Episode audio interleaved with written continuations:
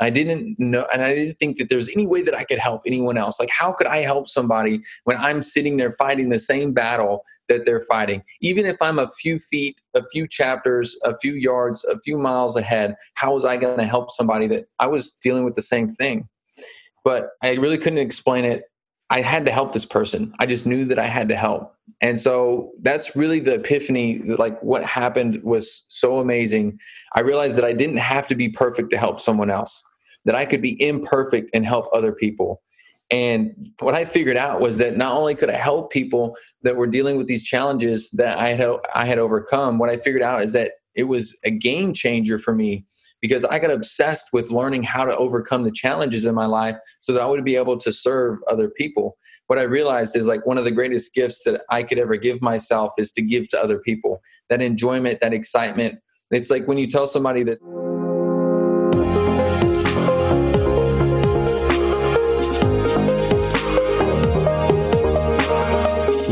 to Dads and Deadlifts podcast with me, your host, Rish. This podcast is to raise awareness around the social stigma of the word man up.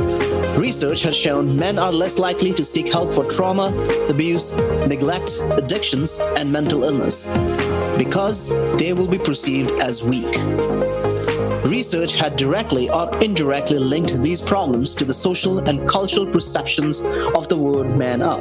It's time to start a conversation and redefine this word man up.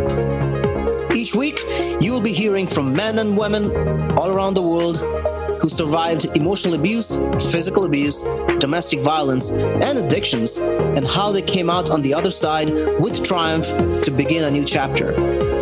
Also hear from experts and coaches all around the globe on matters like brain health, psychology of men and women, holistic healing, fitness, and last but not least, what it takes to be a man, overcoming the social stigma and expectations, and tap into your individual unique authenticity and vulnerability. Thank you for joining me in this mission to serve men around the world and letting them know they are not alone in this.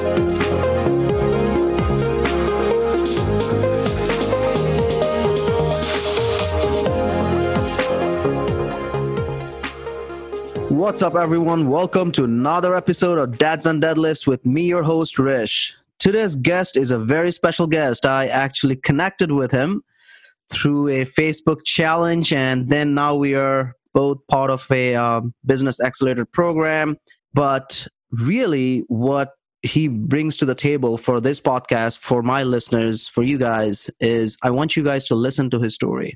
His story is so impactful, and the way he says that story that won him third place in 2020 Speak Off Challenge. This episode normally would have a lot of questions and answers, but on today's episode, I think it'll be a little different.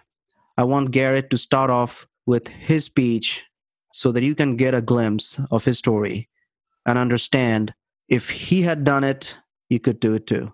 So, without further ado, let's welcome our guest for today, Garrett Poole.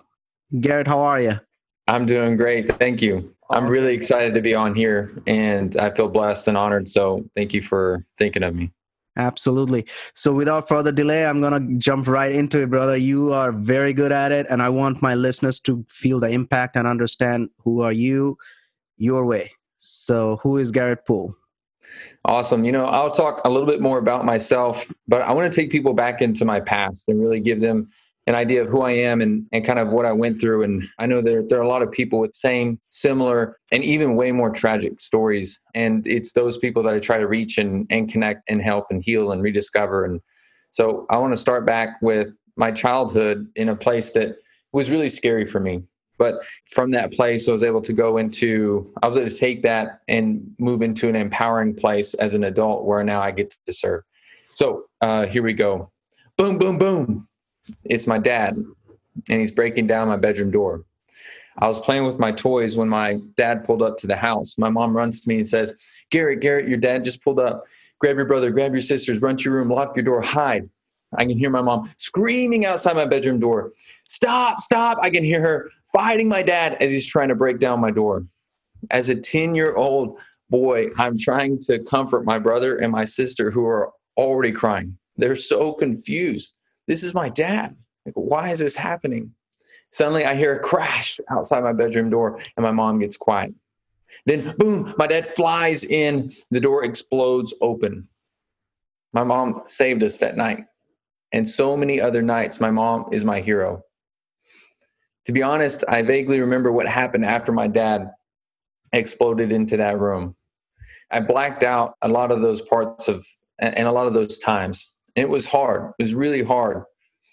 But so many people have this story a story of a broken, abusive home. And I didn't know as a 10 year old, but this shaped my life and carved out a passion and in, in my heart and rooted myself into as an adult.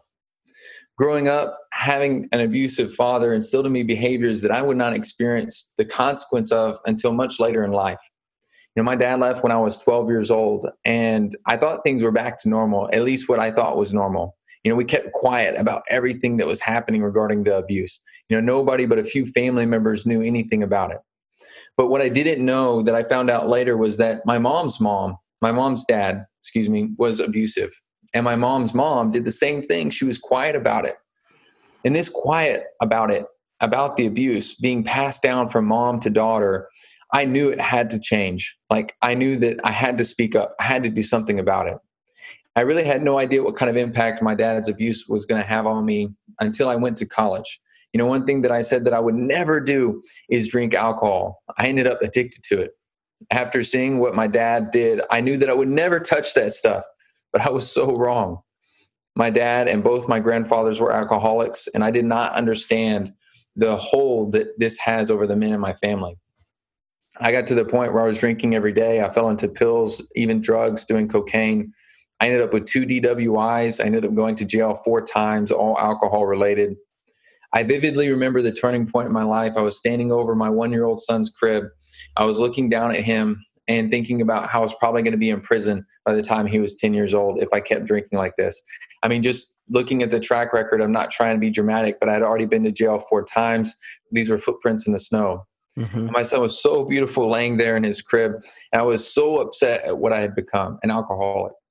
I knew that my son deserved better. I knew that my wife deserved better. I knew that now I never been had been abusive towards my son or my wife, and for that I'm very, very thankful that like that didn't happen. But the next day, I completely stopped drinking. I stopped taking pills. I stopped using drugs, and now six years later, I have never picked those things back up. I stopped cold turkey, and the hardest part for me wasn't the withdrawals.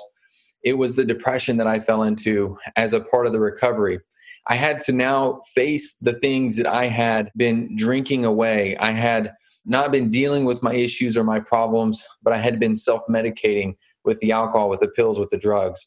And the depression that I fell into, it was the most difficult part of the recovery process.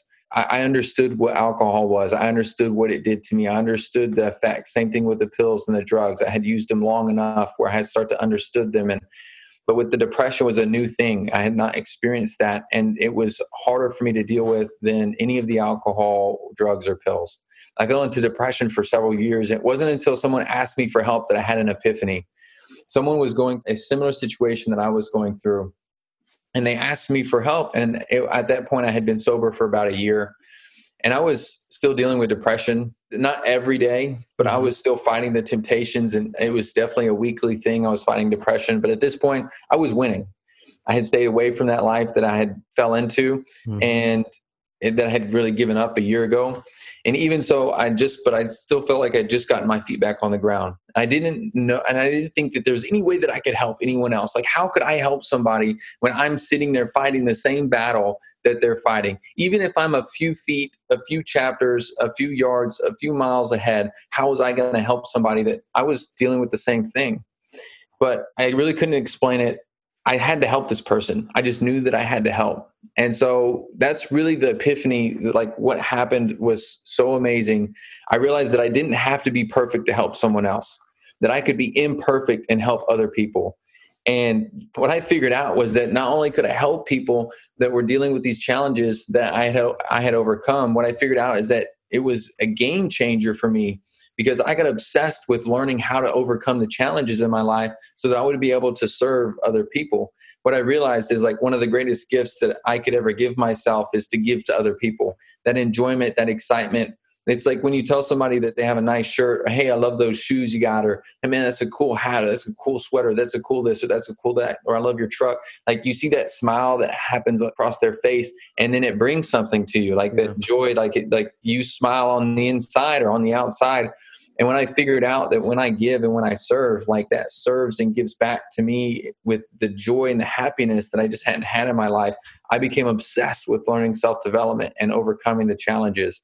And what I figured out is that part of the recovery process, this is one of the messages I want to make sure that I get out there to the world is that part of my recovery and part of my process of healing was helping other people heal while I was healing. Like yes. that was so important to me because yes. I got asked questions, I got put in positions, I got challenged. And when I got challenged and put in those positions and asked those questions, I had to come up with the answers. I had people counting on me, people that were expecting me to be the example, to lead the way. And that positive pressure pushed me into the next area of my life. And I'm just so excited to be able to take this experience that I went through and like I said, a lot of this was at just that childhood. I, I, didn't realize that these things were being instilled in me. I was angry. I was violent, more so towards my other guy friends who like to be violent also. But not that that makes it okay. But nobody ever got hurt. But I didn't understand how that was going to manifest in my life as an adult. And having been able to take this and turn it around has been it saved my life. And so I'm really excited to be able to bring this to people, talk about it, and share it. Awesome, awesome. I mean, it's such a such a like impeccable and fascinating story and inspiring. I have a question because that's basically how I got started asking these questions to myself. And as you said, like it's a journey for me. It's a journey. It's always been a journey for me through my pain. Do you think when you were going through all this in your life, and you had seen that abuse by your dad on you guys, on your mom, and you said your mom's a hero and then when it came time for you to socialize and mingle with other boys uh, when you're young did you feel that you wanted to express yourself but couldn't because of the pressure? Basically i feel like our society tells boys to be strong you know boys don't cry and do this don't that. Did you feel anything of that sort or did you feel like you got into alcohol and drugs because that was a self medication to cope what's going on in the or it's a com- combination of both yeah man that is very insightful because i really felt i like i had to put on this persona like i had to be quiet about it like I couldn't talk about it because that would expose weakness. And then that, what does that mean about me? What does that mean about my family?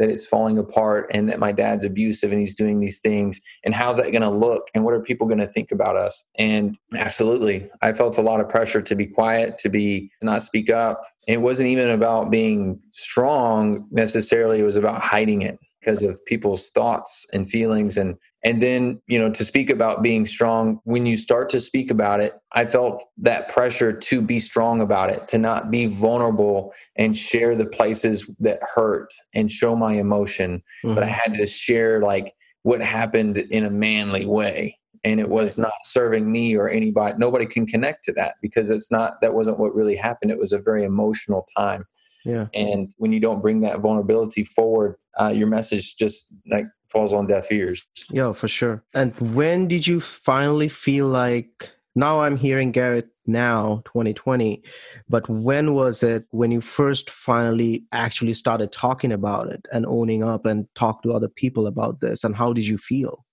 Wow, you know, when I was 17, I had an opportunity to go and fly and see my dad. Mm. And when I did, I did that because I realized that my dad took some things away from me. I wasn't going to get back. I didn't have a man show me how to shave, which that sounds mm. maybe silly, but when all your friends are coming to school and their dads showed them how to shave, and I'm like, I don't have a dad, like he left, that like really hurt. Mm-hmm. And that mm-hmm. was just like something tiny like you know dad's going camping and shooting and fishing and like oh, all of that stuff. What i realized like yes my dad took some things away from me but at this point it was now the ball was in my court and i was taking i was keeping those things away from me. So in other words my dad had started to reach out and try to reconnect with me several years later after he left, so around 15 years old, and I didn't want to connect with him. I realized that there was something missing in my life, which was a father, and he may not be able to do the things that in person that some of the other dads are doing, but you can still have a relationship. And at that point, I was the one that was holding the relationship back. I realized that my mm. unforgiveness, my anger, my frustration, my upset with him, I was holding myself back at this point, and it was no longer him. Mm-hmm. And when I realized that, it was probably around when I was 16 or 17 years old. I had an opportunity to hop on a plane and go and see him. And when I did that, like I was shaking, I was so nervous, I was so scared. Like I hadn't seen him in five years. And the last time that I did see him, he was beating us up. It was really nerve wracking, but like I had a resolve in my heart that I had never had before. Mm. I knew what I needed to do. I looked him in the eyes and I said, Dad, I forgive you and it was like at that moment like i could see the tears well up in his eyes and we braced we hugged for the first time in five years. It was one of the most heartwarming and but also very scary mm-hmm. uh, times that like i've had to confront somebody for something. And uh, it was kind of that, around that age i started to started that process of my healing. Wow. So okay so it was just about like 17 years you said. Wow and what started you on this journey? Of course, your experience. Of course, you vowed that okay, you want to help a family. You want you don't want any woman to go through as your mom went through. So walk us a little bit on that journey. Like, how did you get started? So I started the healing process and I didn't really realize that I could help other people heal till after till when I had that student, it was really a student, when I had a student ask for help. And so I started martial arts training when I was 18 years old. I didn't have a father figure through my teenage years. I didn't have somebody kind of how to be a man. And so when I when I went to college and I found martial arts training and I saw the martial arts instructor, I mean this dude was commanding classes of hundreds of people. Like it was impressive and he did it with style and charisma and uh, he was, you know, just this amazing leader that I'm like, wow, like I want to be like that. And I was mm-hmm. like, this, this is it. This is the place. Like I, like I know I can get some of the things that are missing in my life here. And so I started doing martial arts training and it was like I dove uh, head first into that. I didn't even finish college. Like that's how much I knew like martial arts, self defense was going to be what I did for the rest of my life. Okay. And I'm so thankful for school. And I think that everybody should go to school like i'm not saying that but for me i found school gave schools designed to give you your future mm-hmm. provide that future for you provide an opportunity for you to create that future and it did that for me but it did it for me in a shorter amount of time mm-hmm. and so i was able to take that and be very successful with it and it was inside of the martial arts school that i started to open up and be vulnerable and share some of my stories and it was in the process of me opening up and sharing with people some of the things that I was going through that I had people come and start to open up and share with me. And when they started to open up and share with me, they started to ask me for help. And I had never helped anybody. And when they started to do that, I was very nervous and very scared, but I knew what I had done and I knew that I could help other people do the same thing. Mm-hmm. And so I just started to walk them through the process that I had done to start the healing process for me and then through that, over the last 20 years, I've been able to create an entire process that can take somebody from where they've have that resentment, that frustration, that unforgiveness in their heart, and that even a, a, even that hatred towards the person that caused that, and take them all the way to the place where they're not just back to normal, but they're rediscovering who they are, taking their life to the next level, finding their courage and their bravery. And it has so little to do with like the actual martial arts techniques that you learn. Like mm-hmm. that's not that's a big part of it, but it's it's a small part of the whole process. If that makes sense. So you basically started working on the on the mindset. Absolutely. Yeah. So is it right to say when you said like you started master, uh, martial art and then you started opening up, you started becoming vulnerable? Is it right to say like you started finding your tribe? Is that the best way to describe or finding your group of people where you felt that people are listening to you without judging? Absolutely. So, like, I found my passion inside of what I was doing. Like, I love martial arts. Mm-hmm. Like, that's a huge part of who I am. But inside of that, what I didn't realize was that my passion really lies like if I had an option to teach like a kickboxing class or teach a women's self defense class, I'll teach a women's self defense class every time. Mm. And it's like it's nothing like I love kickboxing. Kickboxing is amazing. Like I love jujitsu. Like I love all of that. I love MMA. Like that's what I do. But like when it comes down to it, like m- where my heart is at is helping these women escape the chains of their past and empower them. And I can do that through kickboxing and I can do that through jujitsu and i have women and, and even men that have experienced abuse and they're in those classes. They're learning that stuff and they're empowering mm-hmm. themselves.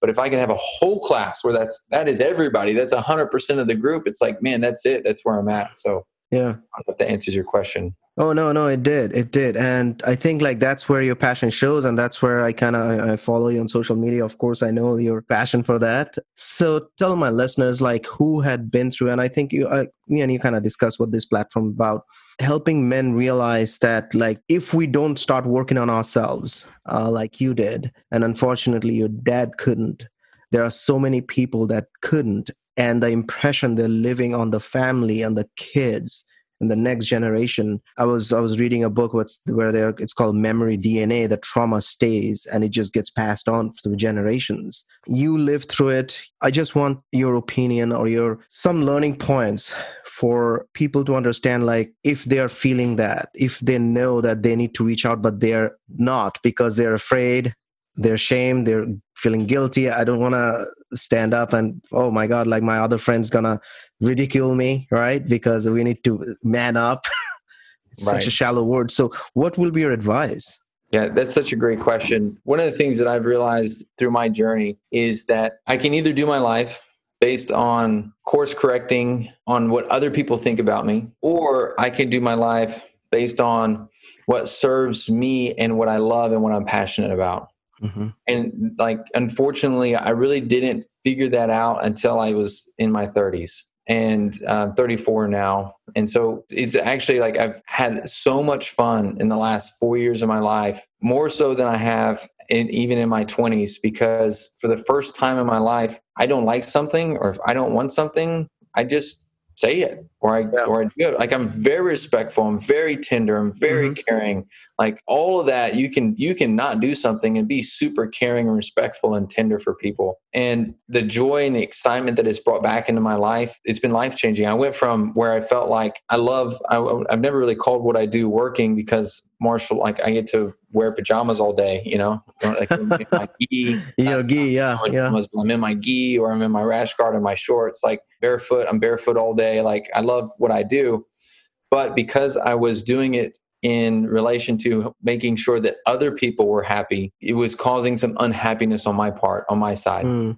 And when I stopped trying to make other people happy and I just started to be me, I started to be me, who what I love, what I enjoy, what you end up attracting are other people that love and enjoy the things that you love yes. and enjoy. Yes. And so what I found out and what I figured out was that it's not that I don't want to serve these other people, it's that these other people aren't in line with my values and what I believe. And when I figured out like I'm trying to serve people that believe and value something else, and that's why it's causing unhappiness on my part, and I'm not able to fully serve them and make them happy yeah. as happy as they could be. I need to release them very respectfully, tenderly, you know, with care and love and I need to start being me because I'm going to start attracting people that are attracted right. to that. And I'm not trying to attract people that are like me, but right. there are people that are very different from me, but that have very similar core values or beliefs. Right. And when you start doing life around other people that value and believe what you enjoy and what you like, like the joy and the happiness just goes out the roof. I try to insert myself into situations where I think it's very important to have people around you that have different core values and different beliefs, but share the same purpose. And yes. so, like, in other words, I don't want people around me that are constantly saying yes because we all value and believe the same thing. There's another part or layer to it, which is the purpose behind it. I have people on my team that believe in the purpose of our mission but value and believe different things. But because our purpose is in line, we can have very passionate, heated conversations where at the end of it, we're, we're still friends and we've learned and grew and are now doing something even better because we put our heads together. Oh, yeah, no, this is absolutely 100%, 100% true because I feel like when I started in this journey, I mean, like, I, I literally had to let go of someone, even like, to be very honest, even my family members. Like, I had to. There's no other way I couldn't because I still talk to them, but definitely the frequency that I talk to them um, definitely reduced because not everyone's gonna come with you on your journey for sure. I was that guy like who was like, oh, I have to show up for them all the time, where I was neglecting myself and being a completely different person. How did you show up as yourself, authentic, vulnerable, emotional, change your married life? Oh wow! So I've been married ten years, and uh, we have two kids. If you don't have, uh, if you're listening, you don't have kids. They are one of the more difficult aspects in regards to doing it right, like making sure that these kiddos grow up and have learned the skill sets to survive. But at the same time, through the difficulty, there is joy and happiness that like I would not trade for anything. I've had moments in my life that like I can I can just think of with my kids and it just brings me tears. Like it just like would never trade. So but back to the marriage, to be honest, like I'm still figuring it out mm-hmm. after 10 years. One of the things that was a reoccurring theme with us when we weren't vulnerable is we were constantly having the same arguments and fights year after year after year after mm. year after year. And one of the things that has started to change our marriage is vulnerability is if instead of us trying to be right, instead trying to seek to understand and care and love the other person, everything changed. And mm-hmm. so, like, again, like my marriage isn't perfect, but we definitely are on the same page. We're definitely working together and we're definitely moving forward. And what I'm always like looking for is like fighting is actually kind of an important part to marriage yes. because it brings depth to the relationship mm-hmm. and even intimacy. And so, what I want to make sure is like, are we fighting about new things and not always the same things? Because, like, if I could say anything on this topic is that if you're constantly fighting over the same thing or different versions of the same thing, the real issue is not being dealt with. There's something underlying. One of my uh, coaches always told me the issue is never the issue. Like, so whatever the issue is up here, like that's not the real issue. That's that's a symptom of what yeah. the real issue down here is. Yeah. Like you can't. So, so a lot of times we're dealing with the symptoms instead of dealing with the real issue underneath that's causing the symptom and that's not new news but it's just something to remember because sometimes we fight about the things that are on the surface instead of looking underneath. And so for me a kind of a measuring tool on one side of it is not the only measuring tool but are we arguing or fighting about new things which means yeah. that we're experiencing growth in in this area because now we have something that is there's a confrontation there. There's a difference of opinion or belief or value that we need to now go to work on at a new level like it's not ever really fun fun fighting or arguing but it, the growth that comes out of it is always exciting yeah those difficult conversations. Yes. Yeah absolutely. Yeah. yeah no i used to be the one like a peacemaker. It's like and then i'll i'll keep everything bottled up and one day yeah. Or self-medicate basically right? So we did as a dad you have a boy and a girl right? If i remember seeing the yes, pictures? Sir. okay. How did your perspective change and what do you keep in mind every day? So I love business. I love martial arts. I love working and I would literally, you know, and as like I know most people do, but I, I will put in a 12 hour day and like I will be very excited about that. When I had children, it was easy when they were young like I could put them on my lap and I could work. Like they didn't know the difference of the type of attention that they were getting. Right. And maybe they do on a deeper level and I just don't know enough about that. But like I could play with them, bounce them on my knee, still doing work, or they're in their playpen, like the little, you know, like with all the, to- not like an actual pen, but like yeah. with all the toys yeah, and yeah, stuff on the floor. And they're playing, they're having fun, all in the same room. And as they got older, I didn't adjust that. So I would still be in the room or kind of engaging halfway but still working mm. my mind would be somewhere else. And like we could go on a walk but if i don't talk to them when we're on a walk like the quality of the time together there is is not much. So what i started to notice was i i, I didn't get the early warning signs and my oldest would go talk to mommy when he needed something my wife, his mom, would start coming over and go, Hey, did Stetson tell you about this? Or did he tell you about that? Or hey, this happened. Did he tell you about this or that? Or he was so excited. He came to me and told me about all this stuff. And I was like, No, he mm. didn't tell me any of that. And so then the next day I go and I ask him, Hey, mommy told me this and that, and this, like, tell me about that. That's so exciting. And he's like, Yeah. And I was like, Oh, Mm. wow. And so then, like, of course, like guilt and frustration, and like, even like, so you start to get like, oh my gosh, like, what have I done? And you start to get a little depressed, and like, all that starts to creep in. And I'm like, no, like, Yeah, I'm yeah. not going back to the depression thing. Like, yeah. okay, if I feelings are just messages, and if I want to get a different feeling, then you know this me- this feeling is giving me a message that something needs to change. And Mhm. so, like, what do I want to change? And I'm like, okay, well, I want to change my interactions with him. So we started creating what I call Daddy Days and Daddy Mornings and Daddy Evenings. Mhm. So every week we have a Daddy Morning, we have a Daddy Evening, and then on Saturday we have a Daddy Day. And like, there's other times where, like, this morning we was not Daddy Morning, but we went and got coffee. And like, Mhm. there are other times where we're doing we're doing little things but there are three times where i'm dedicating very intent very quality oriented time with them and it has changed everything like now in, in a very short time this was one part of it we also sat down we talked about what's important with him and, and how we're going to go towards him and start to accomplish and hitting his goals and just focusing on on him as an individual. So like completely changed like we have fantastic conversations now. He comes and talks to me he shares things with me just like he does with mommy. And uh, like that has brought so much joy and excitement back to me that i wouldn't trade it for anything. And what i've done is i've had to get a little bit more efficient with my work Right. Uh, right.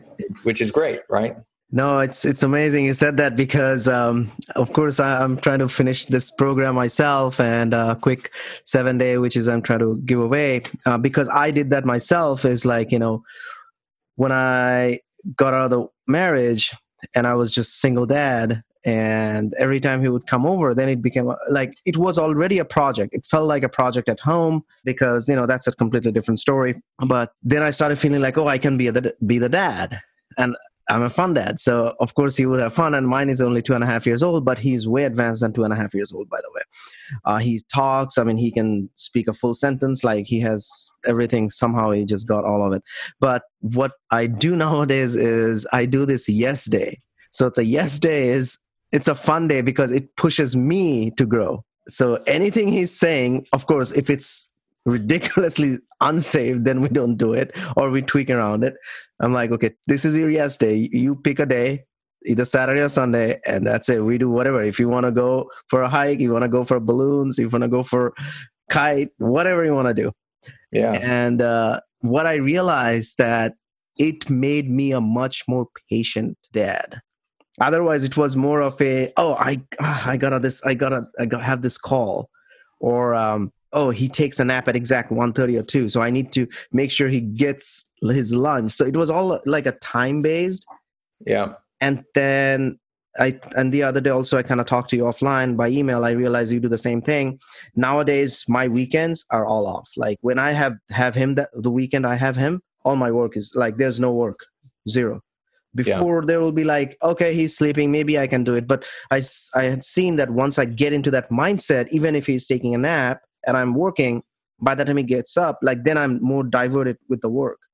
Yeah. Whereas i just shut it's i just shut myself off from friday to sunday or monday morning till i drop him off at his mother's place. No i i, I love it. I love the daddy day and uh so how, how often do you do it? So it's three times a week. Okay. The daddy day is always on Saturday. So we, Okay. we try to, to devote, like, depending on like what the family's doing and stuff like that. Sometimes we change the days, but it's just a whole day of just kids. yeah Yeah, I let them pick what what to do. yeah Uh, a lot of times, you know, they kind of have found their favorites, and so you know, more recently, what we've been doing is we ride the bikes to the park. There's a splash pad. So Oh, then we we do the splash pad. There's a uh, jungle gym right there. So we do the jungle gym, and then there's hills. And for wh- whatever crazy reason, they love to run hills. And so then we start running hills. We're running hills, and then we go back to the jungle gym and back to the splash pad. And then we come back home, ride bikes back home. Then we do snow cones and smoothies, and then we put on a movie.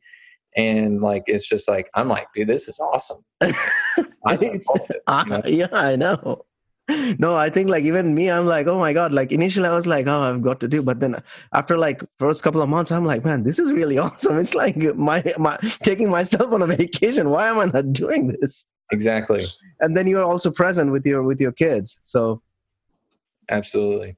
Awesome. Garrett, thank you so much. Before I let you go, I do have one question. With your program, I know you are you have a seven day grace yes challenge. A, Is it a challenge or so there's two things. So okay, it's seven seven days of grace, a self love journey e journal. So it's okay. a fillable e journal that they get where I walk them through what it's like to just extend ourselves some grace and some self love. Mm-hmm. Okay. And then I have a 21 day challenge, and it's a self love journey 21 day challenge. Okay. And it's taking people into the actual program that I have in the in it's called Lady in Defense is the okay. program that I have and in lady in defense we get into that in the 21 day challenge perfect perfect i'm gonna uh, do you mind then if i add those links for people to go and search on my website absolutely. and also on the podcast absolutely so right now the 21 day challenge is not available okay. but it will be i'll be re- running another challenge here in the next few weeks so if somebody signs or inputs their email for the seven day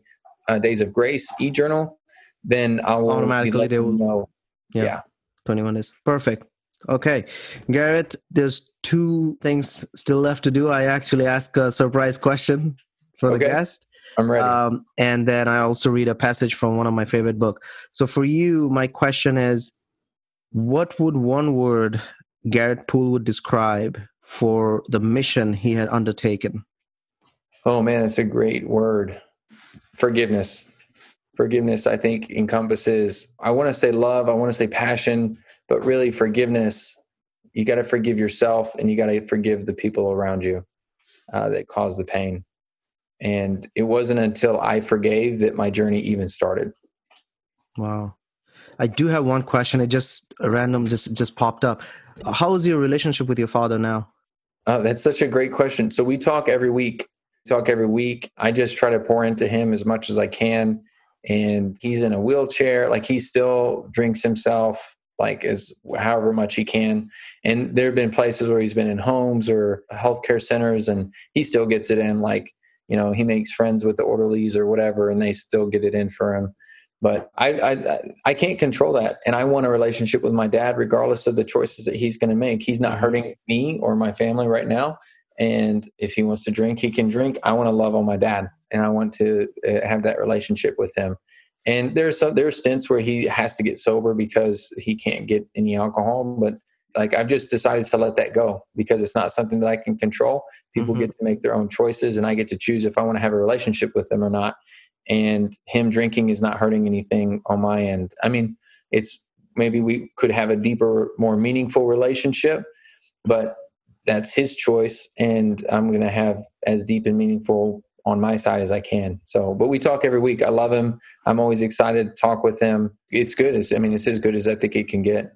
Awesome. Thank you so much, Garrett. Really appreciate it because I think like that's one of the biggest thing that I feel people need to understand. Like you are looking out for like heart to heart, you know, I mean, no matter what you had been through, you are still able to go beyond that and found that space in your heart to say, Hey, I hear you as human beings. Yes, you I feel like we all are product of our habits, and if we don't control it, if we don't work on it, then either that becomes Garrett Poole, or with due respect, that becomes many of people like just like your father, their actions, not right. that they, they have any control on it. So really appreciate it. I'm gonna read uh, one of my favorite passage because this is basically not favorite passage. What i do is like i i, I love books. And so this is the book i was reading uh, earlier this year. And this chapter is called always love. Perfect. You know what is a better response to an attack or a slight or something you don't like? Love. That's right love. For the neighbor who won't turn down the music for the parent that let you down for the bureaucrat who lost your paperwork, for the group that rejects you, for the critique who attacks you, the former partner who stole your business idea, the bitch or the bastard who cheated on you. Love. Because as the song lyrics go, hate will get you every time. Really cool.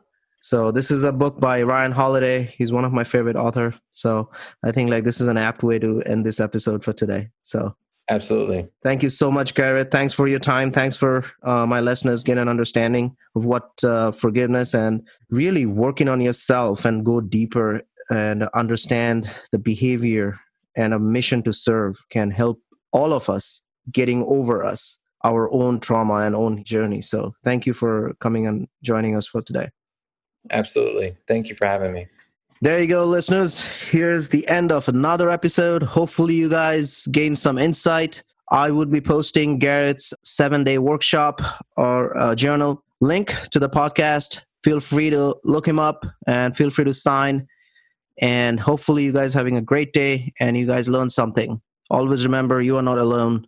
Reach out. Thank you. Until next episode. See ya. Very cool. Thanks for listening to another episode of Dads and Deadlifts, and I hope you are as excited as I am learning from our guest today on the specific topic. Please subscribe, share, and leave a comment, and tag Dads and Deadlifts on Instagram and Facebook with your experience of today's episode. Because remember, your one share might save someone from feeling alone and provide them the tools they can incorporate in their daily lives. Let's each of us do our part in helping men around the world. You can personally message me on my Facebook page or Instagram page, Dads and Deadlifts, if you want your story to be shared on the podcast, or if you just feel alone and want someone to reach out to. Always remember, you are not alone. All you got to do is reach out, and I am rooting for you. Until next week, your host Rish signing off. I will see you next week with another brand new episode.